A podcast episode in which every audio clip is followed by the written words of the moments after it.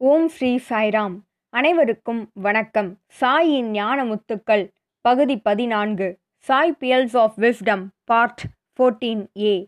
உங்கள் அனைவரையும் வரவேற்பதில் மிகுந்த மகிழ்ச்சி. உங்களுடைய ஆதரவுக்கும் நன்றி. இந்த பகுதியில் பகவான் மாணவர்களோடும் ஆசிரியர்களோடும் சுவாரஸ்யமாகவும் மிகவும் எளிமையாகவும் உரையாடும் உரையாடல்களை பார்த்து வருகிறோம். அந்த வகையில் இந்த வாரம் நாம் பார்க்க இருப்பது ஜூன் மாதம் இரண்டாயிரத்தி ஒன்றாம் ஆண்டு நடந்த உரையாடல்கள். சுவாமி அன்று இன்டர்வியூ அதனை முடித்துவிட்டு தன்னுடைய இருக்கையில் வந்து அமர்ந்தார். சுவாமி அப்பொழுது ஒரு வாக்கியத்தை கூறினார். இன்றைய நிலையில் அனைத்துமே தலைகீழாக உள்ளது. நடத்தையும் சரியானதாக இல்லை. அனைவரிடமும் அன்பு காணப்படவில்லை. நேரம் காலம் மாறிவிட்டது. அனைவருடைய போக்கும் நன்றாக இல்லை. அனைவருமே மாறிவிட்டனர் என்பது போன்று சுவாமி கூறினார். முந்தைய காலத்தில் அதாவது பழங்காலத்தில் அனைவரும் ஒற்றுமையுடனும் அன்புடனும் இருந்தனர் என்று கூறி சுவாமி ராமாயணத்தை பற்றி எடுத்துரைத்தார்.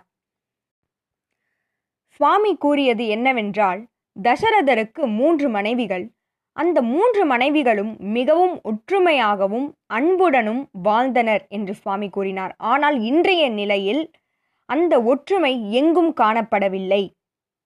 மேலும் தசரதரின் முதல் மனைவியாகிய கௌசல்யைக்கு குழந்தை இல்லாத காரணத்தால் கௌசல்யையே தசரதரை இன்னொரு திருமணம் செய்யச் சொல்கிறாள்.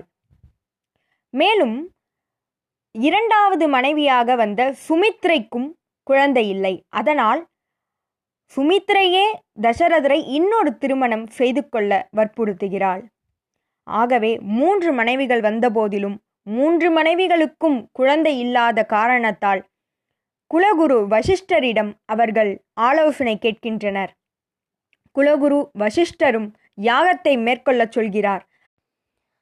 அந்த யாகத்திலிருந்து அக்னி தேவர் தோன்றி அம்மூவருக்கும் ஓர் கிண்ணத்தை கொடுத்தார். அந்த கிண்ணத்தில் பாயாசம் நிரம்பியிருந்தது.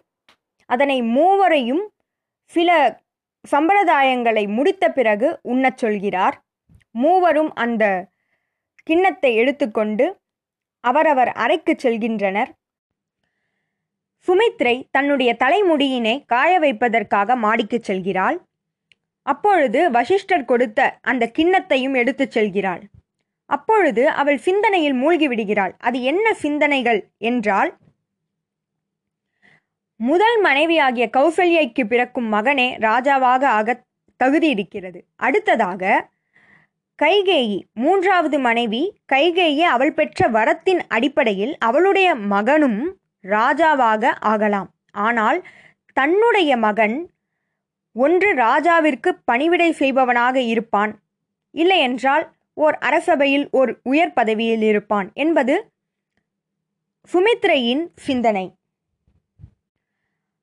அவள் அவ்வாறு நினைத்து கொண்டிருக்கையில் ஓர் கழுகு வந்து அந்த கிண்ணத்தை தூக்கிச் சென்று விடுகிறது. உடனே அவளுடைய கைகளும் கால்களும் பயத்தால் நடுங்கின. பிறகு இவ்விஷயத்தை முதல் மனைவியாகிய கௌசல்யிடம் எடுத்துரைக்கிறாள். கௌசல்யையும் கைகேயும் தன்னுடைய கிண்ணத்தில் இருக்கும் பாயாசத்தினை இரண்டாக சரிசமமாக பிரித்து சுமித்ரைக்கு வழங்குகின்றனர். இவ்வாறு அவர்கள் ஒற்றுமையோடு இருந்ததாக சுவாமி கூறினார். மேலும் அவர்களுக்கு பிறந்த குழந்தைகள் கௌசல்யைக்கு ராமச்சந்திரனும் ஸ்ரீராமச்சந்திரரும் கைகேயிக்கு பரதனும் மேலும் சுமித்ரைக்கு லக்ஷ்மணனும் சத்ருகணனும் பிறக்கின்றனர். கௌசல்யை கொடுத்த பாயாசத்தின் விளைவாக லக்ஷ்மணர் ராமரிடம் மிகுந்த அன்பு கொண்டவராக இருந்தார். அதேபோல் கைகேயி கொடுத்த பாயாசத்தினால் பரதனும் சத்ருகணனும் மிகவும் நெருக்கமுடையவராக இருந்தனர்.